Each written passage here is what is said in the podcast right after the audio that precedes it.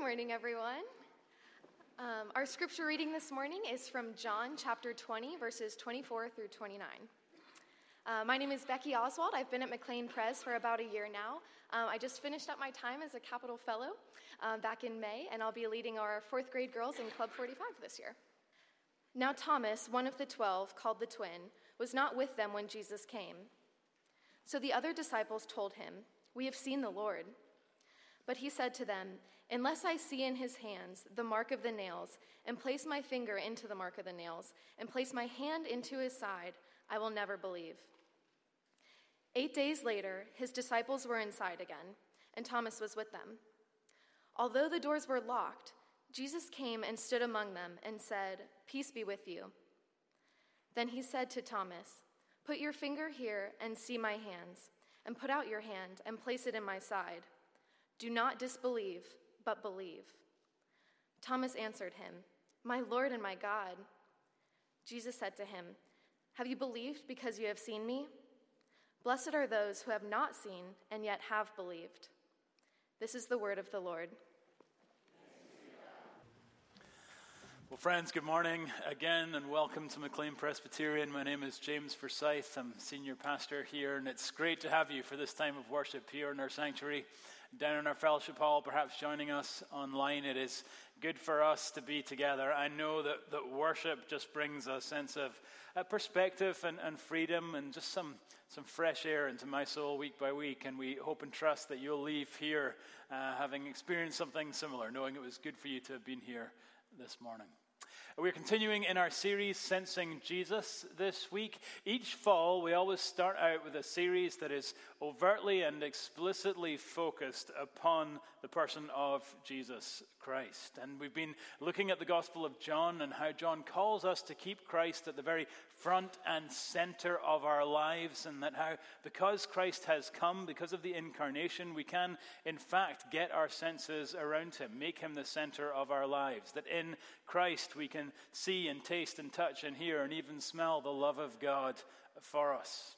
This week, we continue in this series by looking at the sense of, of, of touch and by seeing how, through this sense, Christ welcomes and resolves so many of our doubts. Doubt is the theme for the morning. So, as we come to this section of God's Word, let's first bow our heads together and pray.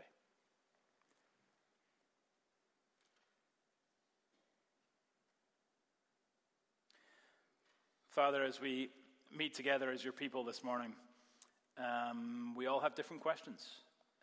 Um, some of us have questions, concerns, doubts that, that make it really hard to uh, lean into our faith. Uh, some of us, perhaps this morning, even have questions and, and, doubts that have prevented us from taking that step of, of faith. And Lord, we know that as, as life goes on uh, from day to day, from week to week, as we experience the fullness that life has to offer, there are inevitably times and seasons where we do have questions. So, would you show us, Lord, how your word uh, would teach us and instruct us uh, for these times? And we pray it in Jesus' name.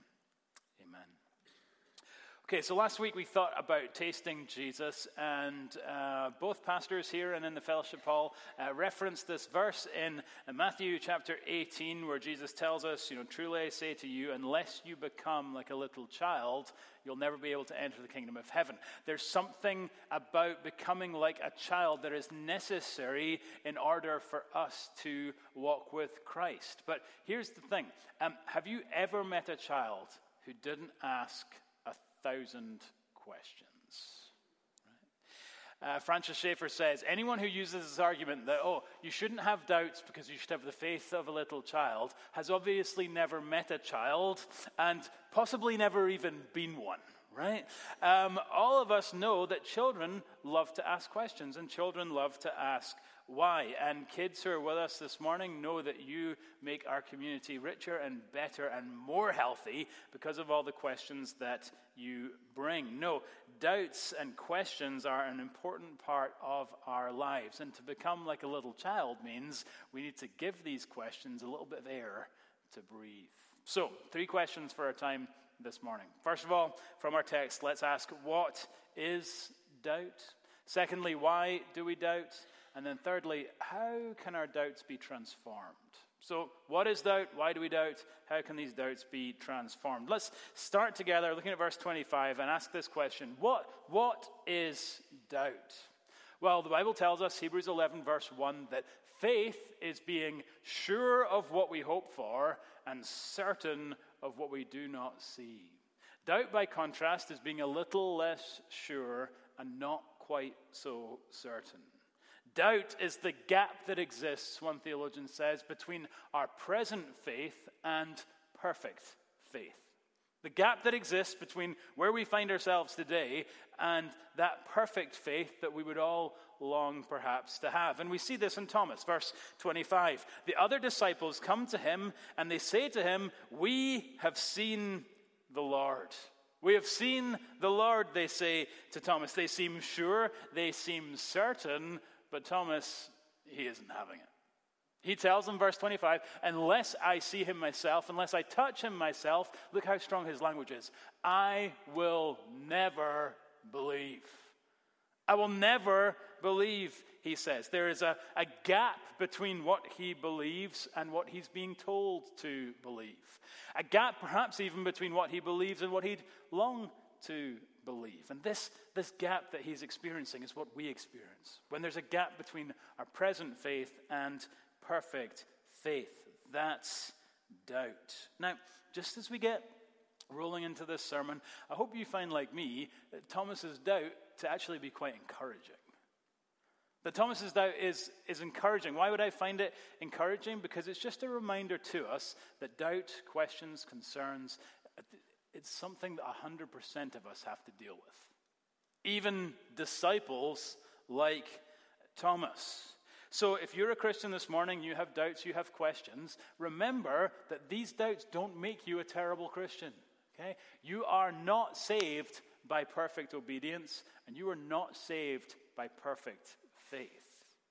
You're saved by the perfect Christ who saves us by grace as we are, doubts and all, and then welcomes us to come and bring our doubts to Him. It's okay to wrestle with doubts. We'll see later it's actually good to wrestle with our doubts. So, what is doubt? It's not being sure, it's not being certain. When there's a gap between what we presently believe and what we wish perhaps we believed. And it's something we all wrestle with from Thomas all the way through to today. Okay, if that's what doubt is, uh, why, why do we doubt? What are some of your doubts? What are some of your concerns? What, why, why do you have these issues? Well, we see two things in Thomas that perhaps explain many of our own doubts as well. The first thing we see has to do with intellect, and the second has to do with experience. Why do we doubt intellect and experience? First of all, we can see, can't we, that Thomas's doubt, part of Thomas's doubt, is intellectual. He knew that Jesus had been crucified.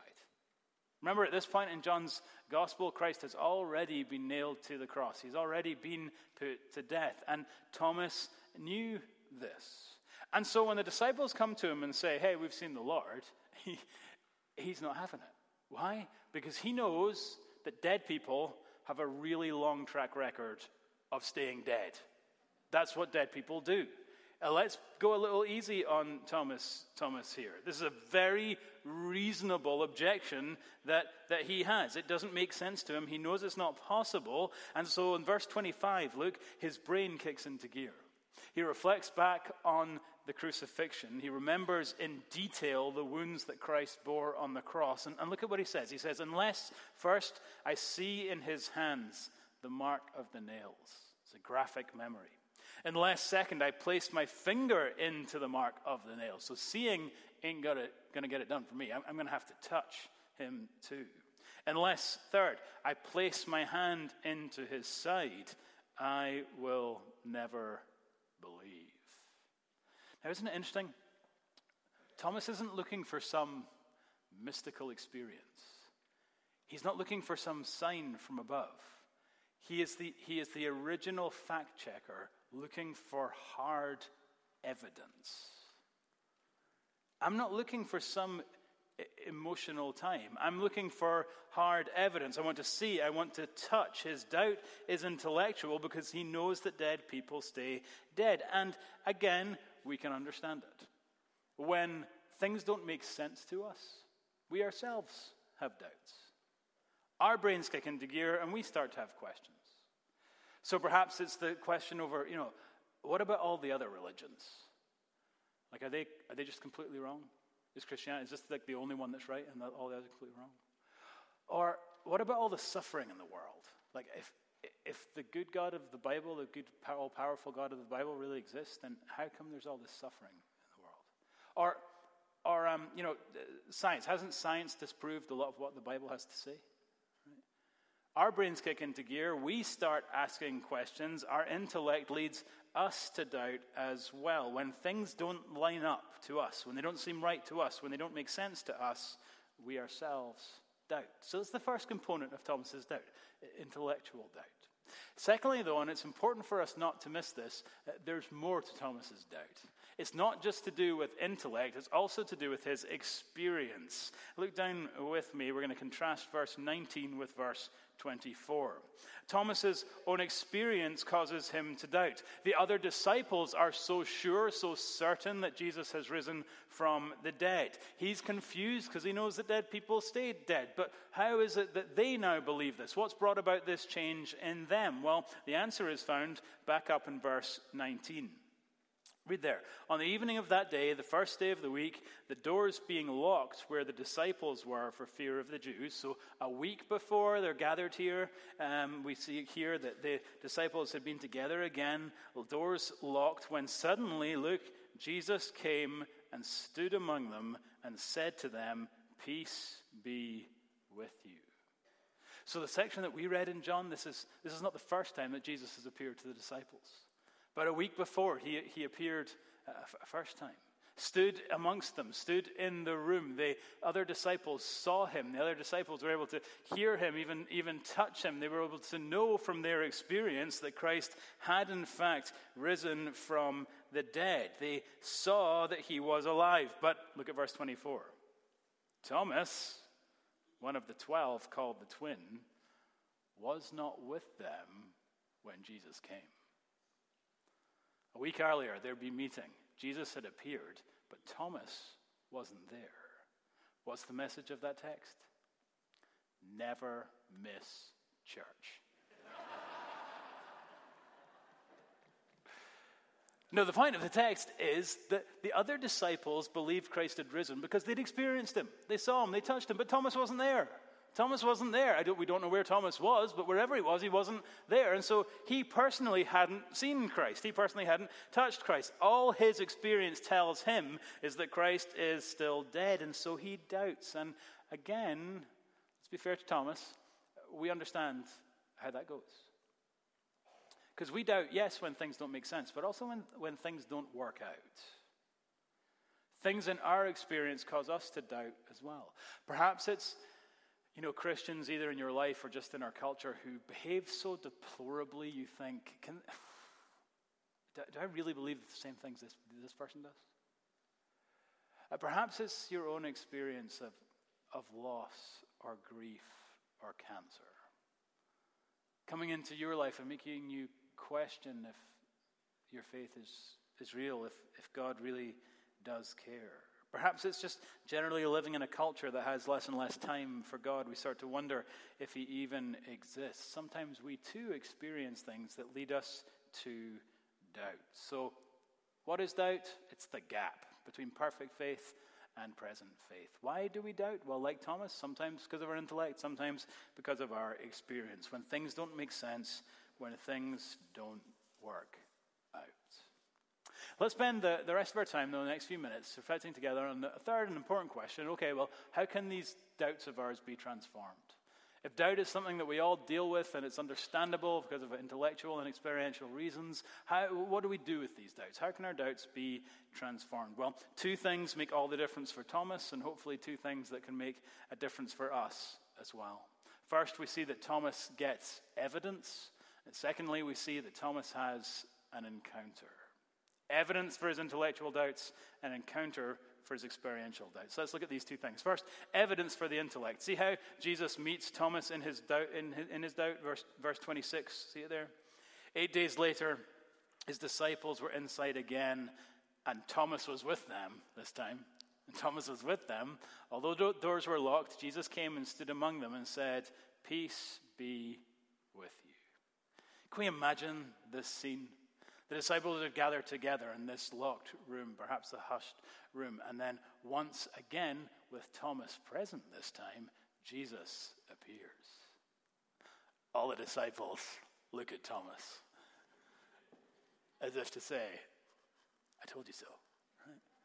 Thomas just looks at Jesus, confused, perhaps bewildered by, by what exactly is happening here. How do I get my head around this thing that, I'm, that I am now seeing? Jesus inhales. The silence is about to be broken. We wonder what Jesus is going to say. Will it be a word of, a word of rebuke? Hey, the rest of them believed. Why didn't you?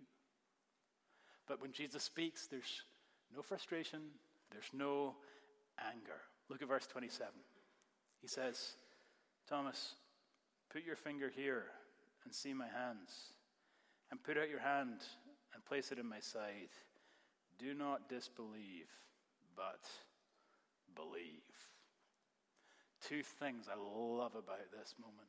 First of all, don't you love that in a room full of people, Jesus immediately directs his attention toward the one who doubts? Jesus doesn't show up and celebrate those who believed. He shows up and pours his attention onto those who doubt. Now, that should, I hope that that's encouraging and instructive for you if you have doubts and questions this morning. That Jesus isn't angry with you for your doubts and questions, but in fact will draw near to you in order that you might know him in that place.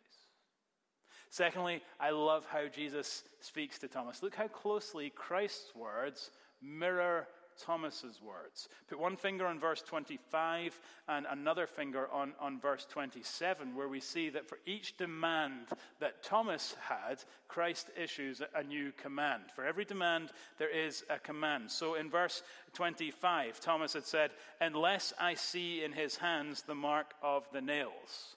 And so now in verse 27, Jesus says, See my hands.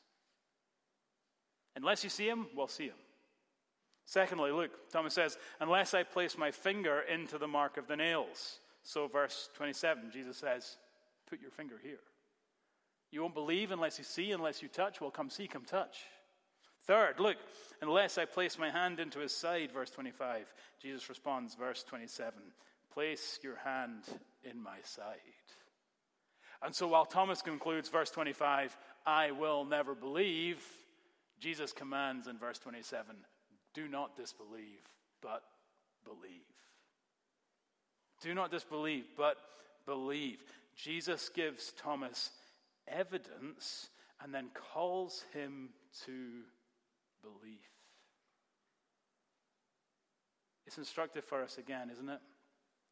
That he would show up and give such, such hard evidence, give him answers to his questions calling us, I think, in our own doubts and in our own questions to come and study the evidence, to come and study the, um, the, case. Christianity, um, Christianity has always been a thinking faith.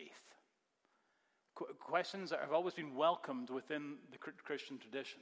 We're not worried that this is all a house of cards. You know, 2,000 years of Christian faith, and then you ask a question this morning and it all comes tumbling down, right? Uh, we're not afraid for truth to be found out. We humble ourselves underneath the Word of God that teaches us and instructs us. We presume that we all have questions, that we'll all have things we need to know. And so we want to come and study the evidence when we do have questions. It's good to wrestle with hard questions in order to seek answers. Uh, Tim Keller is so helpful on this. Let me read you a section.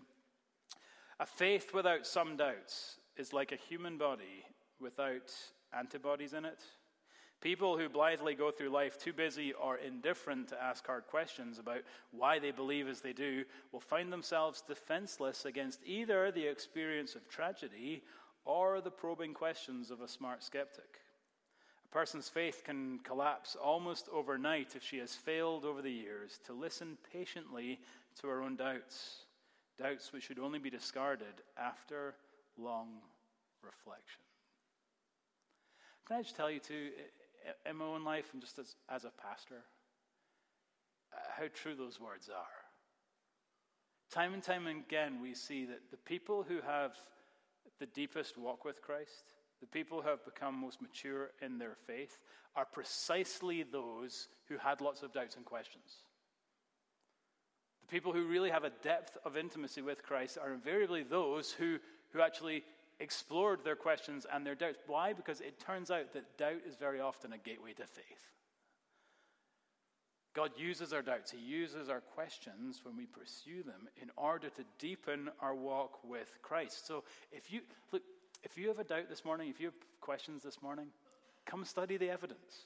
Here, four, four simple steps to help. First of all, um, what is your doubt? What is your question? Write it down. Write it down. Writing it down is so helpful so that doubt doesn't just become this vague thing that kind of hangs over all your faith. So that just when you think of Christianity, you just think, oh, I'm not sure about that. Well, what, what aren't you sure about? Let, let, let's write these concerns down. Let's, let, let's write these questions down. Let's bring clarity to them. Once we've done that, second step, let's bring them to God. Let's pray about them. Third step, let's bring them to our community and let's talk about them. Fourth step, let's find resources that speak to our questions and study the evidence. Read, reflect, think, think, think. It's so important for you to know that this church is a great place to explore your questions. This is what we have community groups for. For you to sit down and say, hey, this isn't making sense to me. This is why we have Sunday school classes, for you to dive deeply into questions that you may have. And we just want to be that church, we want to be that family where people know they can come and do that. Listen, um, there are there are lots of stupid answers, there are no stupid questions. And you'll find that when you ask your question, at least one other person in the room says, Yeah, I've always wondered that too. And so, so let's be that family. Let's be that family where we, where we raise these things and, and, and talk through these things together. Special word to, to our teens and our young adults. You know, the, the studies show us that teens who actually mature into adulthood and still having a, a firm grasp on their faith are those who felt very often that they had a place in which they could ask their questions. So come ask your questions. We're happy to talk about these things. Parents, so important that you create an environment in your home where your children can have doubts don't make your children feel that they're letting somebody down, the church, you, someone else, if they have doubts or concerns that, about their faith. Create an environment where these things are, are normal, where these things are expected. Thomas needed evidence, and so do we. So come, study the evidence.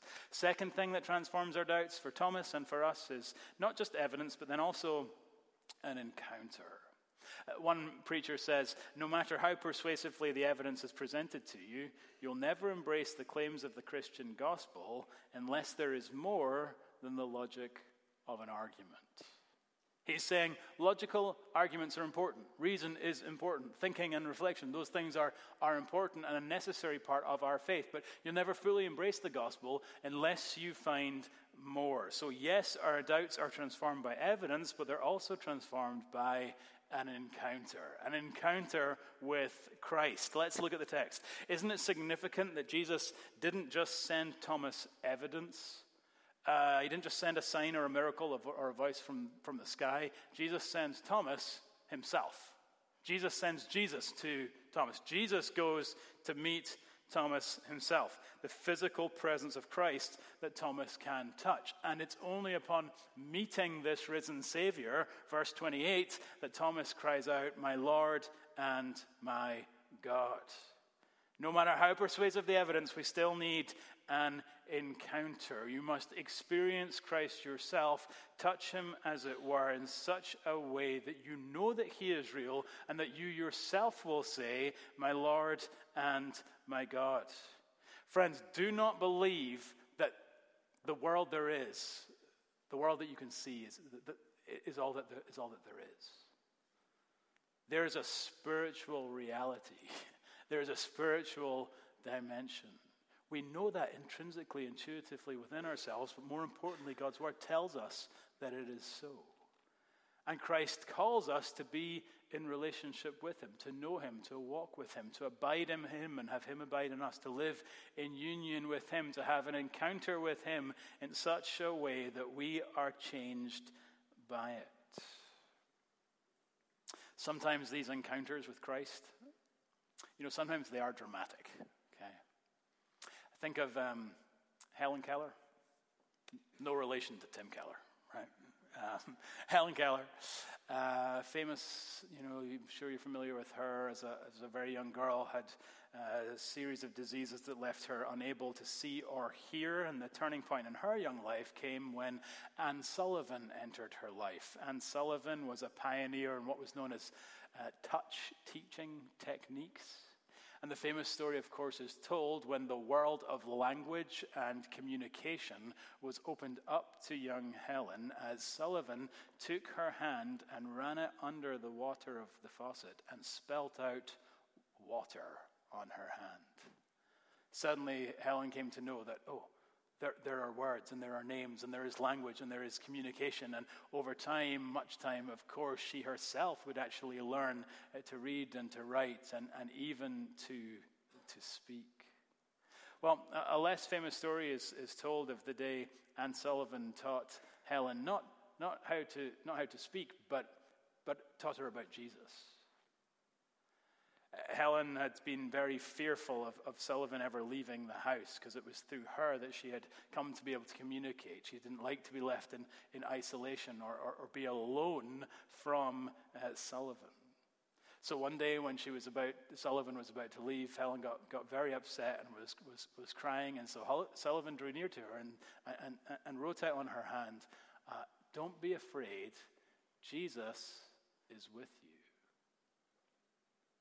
Helen took Sullivan's hand and wrote back, I'd always wondered what his name was. Later in life, she'd write to a local pastor that even before she had words, even before she could communicate, she was aware of the presence of God. She experienced and encountered God even before she had the words to describe it. So sometimes the encounter is kind of dramatic, sometimes it's much more mundane. I love the story of, um, of how C.S. Lewis came to accept Christ. Have you heard the story? So C.S. Lewis, you know, famous author, theologian, philosopher, Narnia, all the rest, tells the story um, of his first encounter with Christ, and, and somewhat humorously, it took place when he was being driven to the zoo by his brother, and he's in the sidecar of his brother's motorcycle, right? This is like true. This isn't in Narnia. This is like in England, right? Uh, this this happens, right? And Lewis reflected back and said, "When we set out for the zoo, I did not believe that Jesus Christ is the Son of God. And when we reached the zoo, I did. Yet I had not exactly spent the journey in thought, nor in great emotion.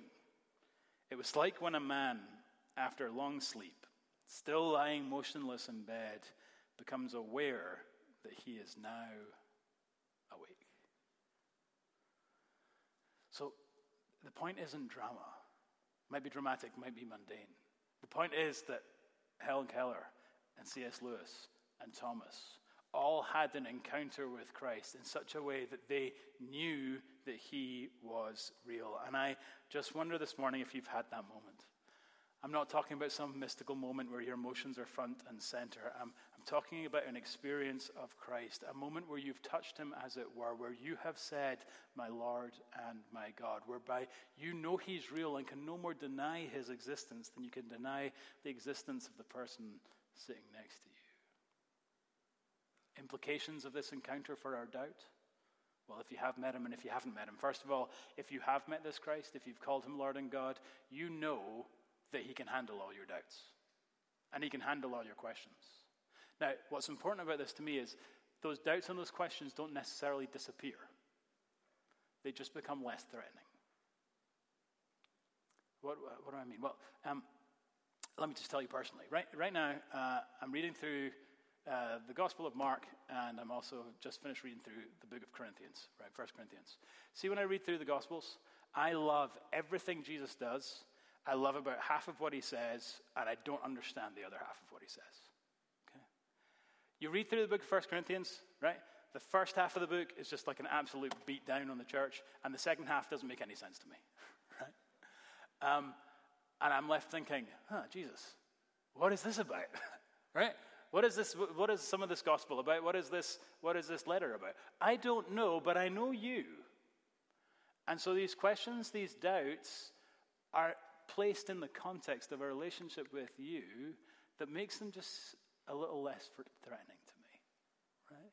They are carried, as it were, in, in my walk with, with Christ. And so rather than something terrifying that's going to kind of pull a thread and undo the entire faith, it just seems like it's part of living life with someone. Because you know, if Jesus is real, like if, if, you, if you really have a relationship with Jesus, then of course you're going to have questions about them. Have you ever been in a relationship where you just completely and fully understood someone? I have not. In fact, it amazes me. It, it, it amazes me, honestly. Rosie and I, we've been married 17 years, right? And you know, like, I love people, okay? And people are my thing, right? People come and see me and they, we talk and they tell me about their lives and tell me about their stories and then they say, oh, thanks, I feel like really understood, right? And that's, that's kind of like what I do on a day to day basis. And given all of that, how is it possible that I still don't really understand my own wife, right? How is it that we still have conversations that are just, you know? Well, because she's real. and she's beautiful and rich and deep, so there's lots to her I'm still figuring out because that's relationship. And so it is with Christ. There, he's real. And so there's things about him that I don't understand yet. Also, do you not think it's just consistent? Like, if God is as great as he says he is, of course there are things my tiny mind doesn't understand about him yet. Right? And so you see how a true relationship with Christ, where you know him as Lord and God, doesn't resolve all your doubts, doesn't answer all your questions. It just diffuses them a little bit. It places them in a context where you're happy to explore them. You even look forward to exploring them, that you might know more about this one that you love. If you haven't had this encounter, how does it relate to your doubts? Simply, um, simply because you must. and you can. Because, like for Thomas, like for C.S. Lewis, like for Helen Keller, Jesus really is here now. And he really does call you to himself, to to no longer disbelieve, but believe? Do you know you don't have to resolve all of your doubts before becoming a Christian? Just because you're questioning something doesn't mean you should reject everything. And the cross would call us to come and, and like Thomas, see, see the wounds and through faith even, even touch them and believe that in him our sins are forgiven. And if we can trust him with our entire salvation, we can trust him with the questions of life. We come, we receive Him, and then together in this family, we work through our questions. Relationship with Christ, an encounter with Christ, may be the very thing you need in order to work through your questions. Okay, time's up. What is doubt? Doubt is not being sure, it's not being certain. The gap between faith as we find it and, and perfect faith. Why do we doubt? Well, like Thomas, often it's to do with our intellect, sometimes it's to do with our experience. How are our doubts transformed? Well, when we come and examine, examine the evidence for our intellect, and when we come and, encounter Christ for, for our experience. Friends, let's be a family of little children. It's amazing how the older, the older you get, you forget how little you know. So let's be a family of, of, of children who drive each other crazy, asking, why? Let's pray. Father, um, it's good news that you have come and done everything that was needed for our salvation. Death upon the cross, Christ paying the debt full and free, all your wrath against sin poured out on him so that we can be found in him, that we can be forgiven and accepted as if we are as, as righteous as, as he is. And how good it is, Lord, that you're not just content to stop there. You don't do all this incredible work and then get upset with us when we find it all hard to believe. You understand, Lord, that, that we are like dust, we're like grass, we're like uh, smoke in the air. And in our finiteness, there are all sorts of things we struggle to believe and all sorts of doubts and questions that we have. And tenderly, Lord, with compassion, you call us to bring these to you um, so that many of them will be resolved and so that the rest will be, will be less threatening, but will be uh, entrusted to you as well. So, Father, make us a family of faith that welcomes the question, welcomes the skeptic and the seeker, welcomes the doubts of, of any believer. Uh, together, Lord, would we be like children and ask why? These things we pray in Jesus' name. Amen.